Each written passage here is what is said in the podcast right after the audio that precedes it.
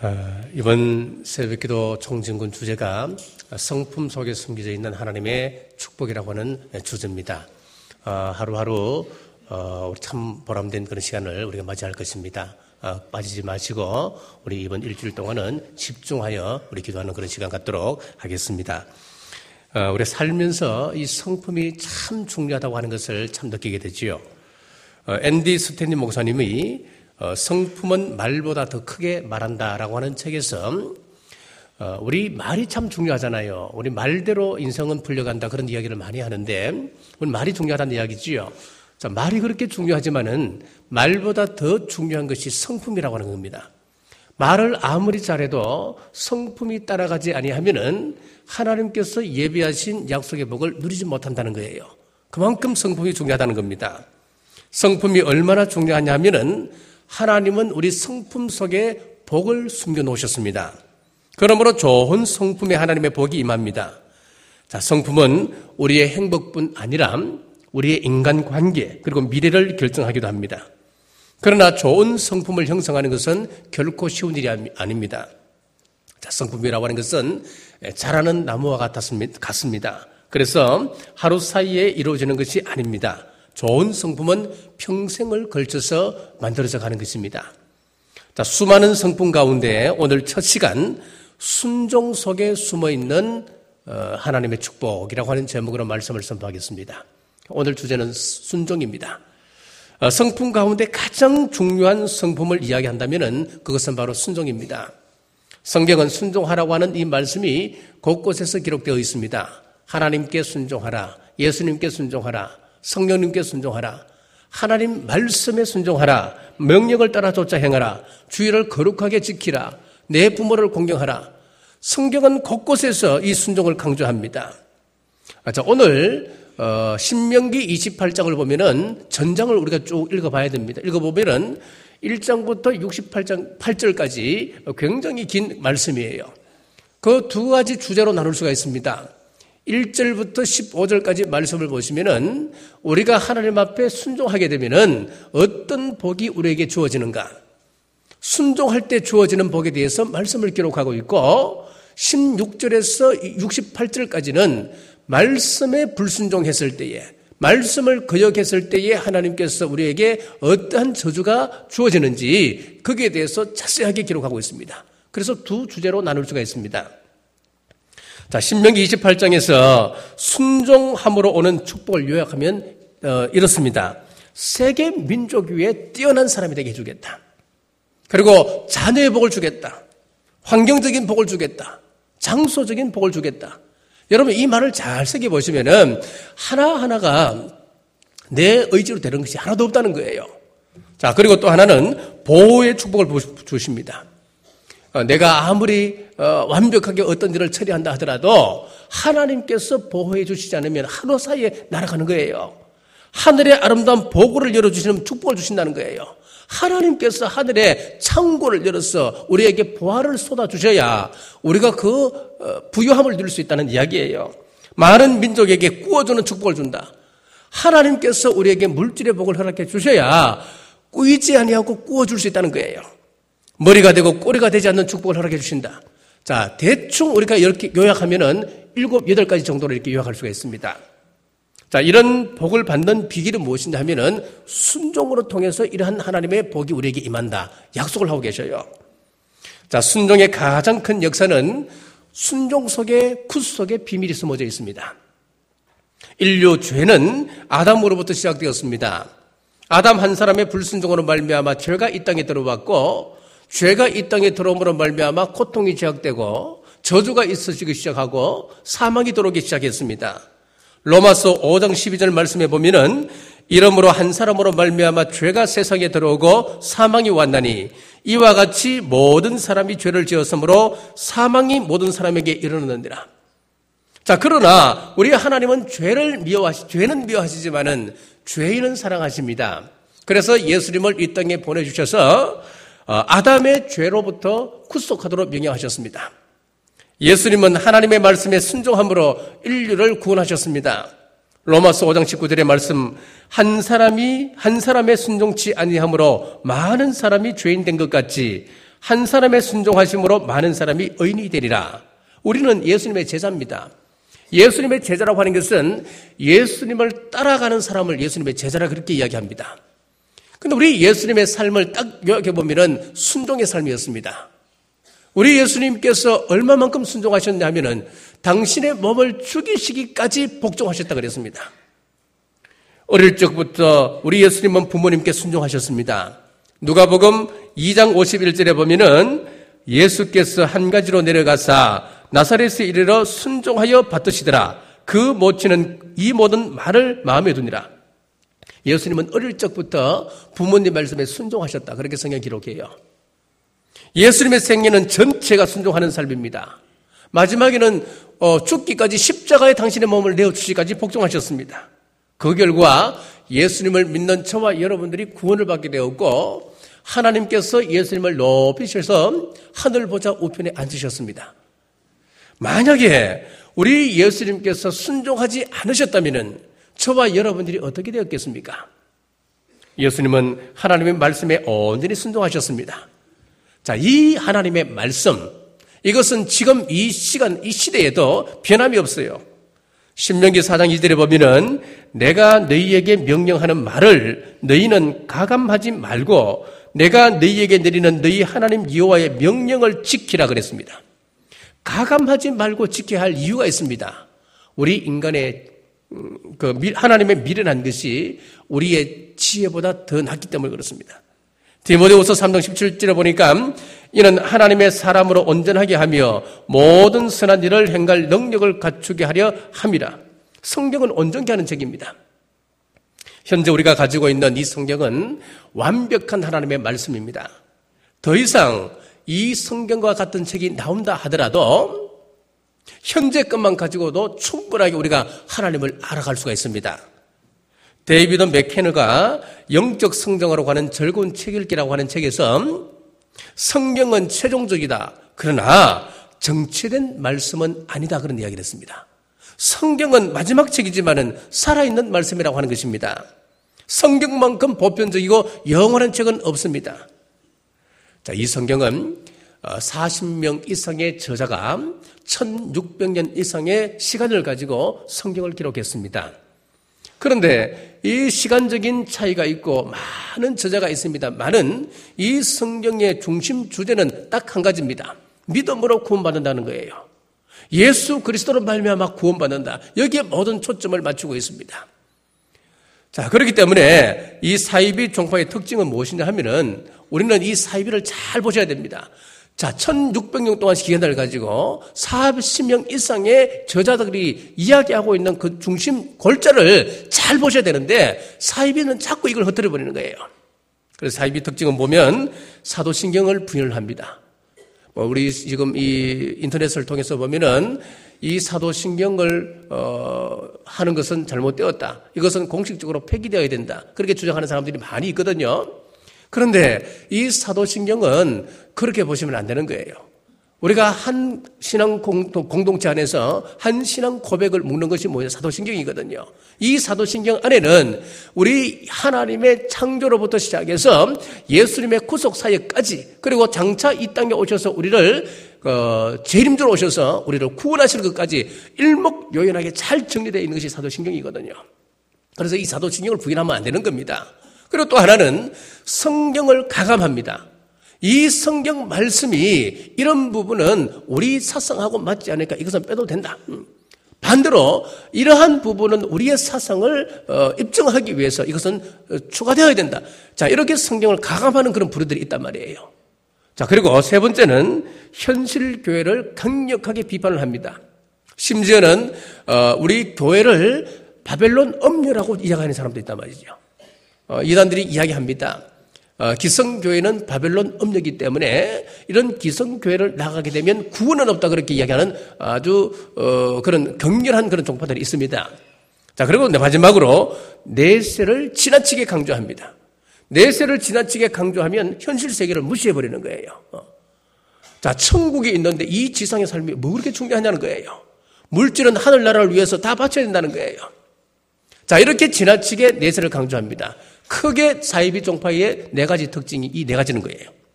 성경을 가감하지 말라 그랬는데 성경을 가감한다면 그것은 사입입니다. 하나님의 말씀이 완벽한 하나님의 말씀이기 때문에 우리가 말씀을 읽고 말씀에 순종하는 백성은 망하지 않습니다. 자, 이스라엘 백성들이 왜 세계에서 경제, 정치, 군사, 뭐 문화 모든 부분에서 두각을 드러내는지 아십니까, 여러분? 복이란 복은 이 유도인들이 다 가져가는 것 같지 않습니까? 왜일까요?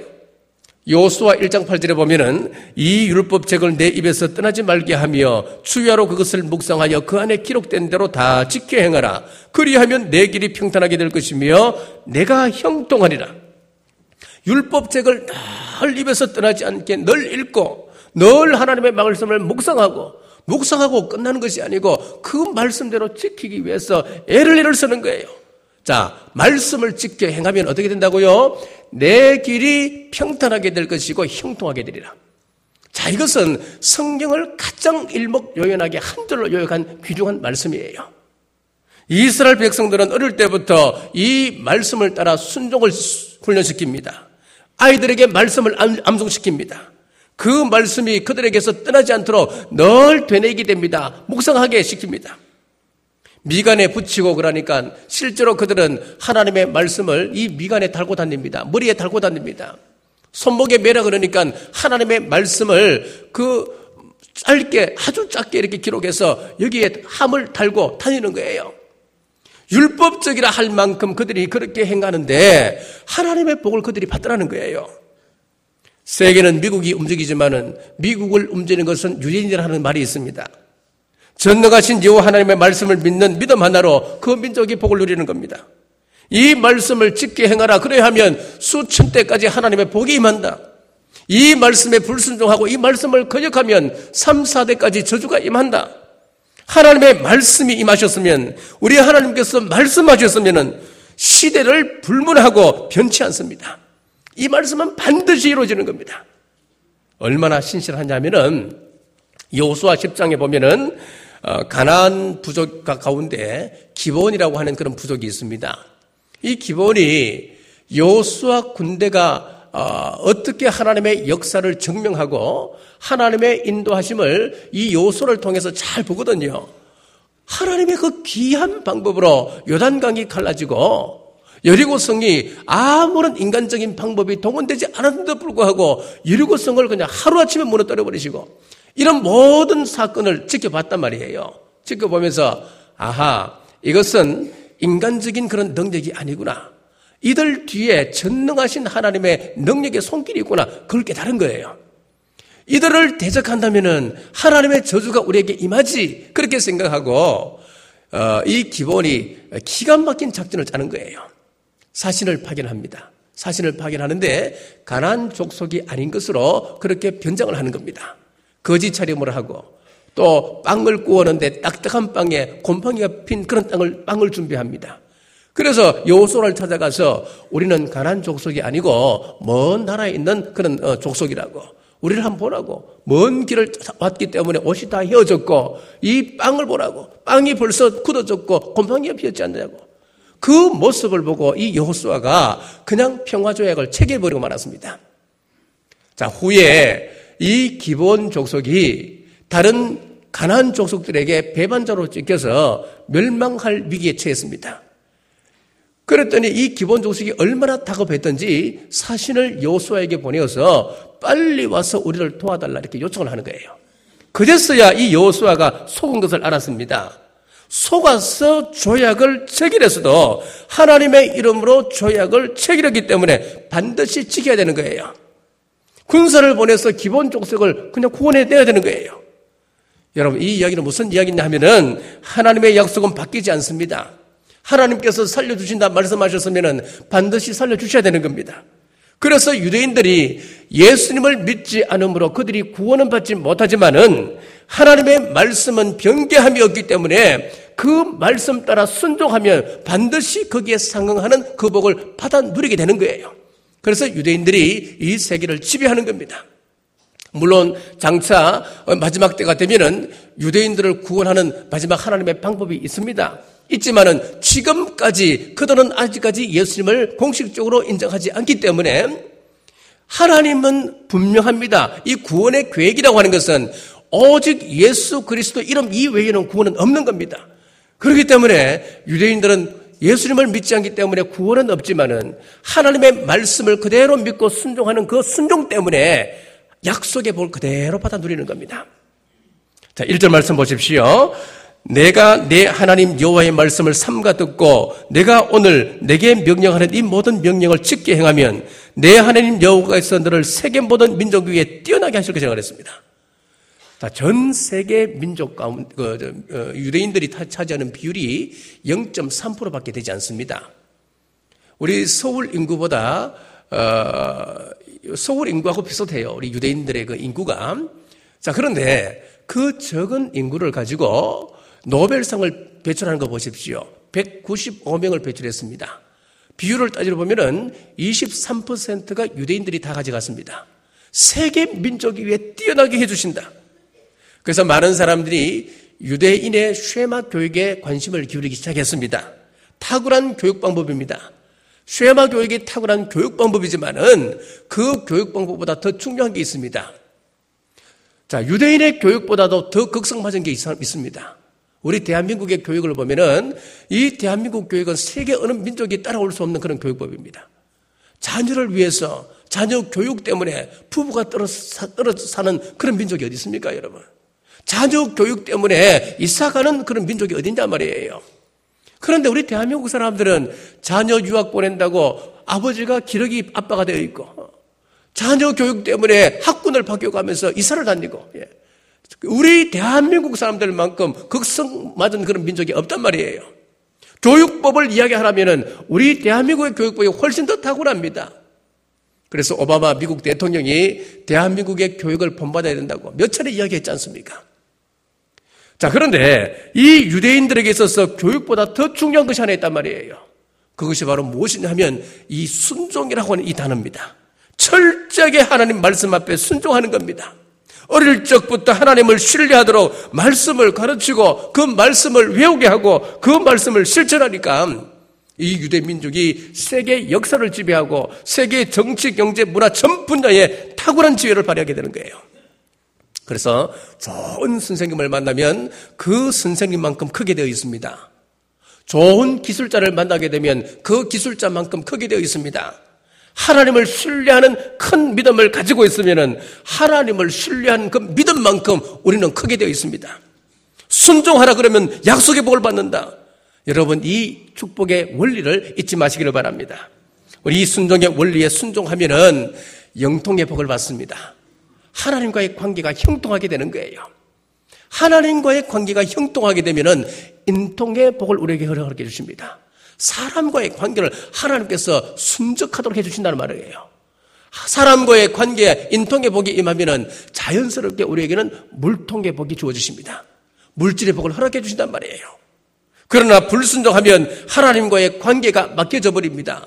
하나님과의 관계가 맡겨져 버리는데 어떻게 인통의 복을 기대할 수 있습니까?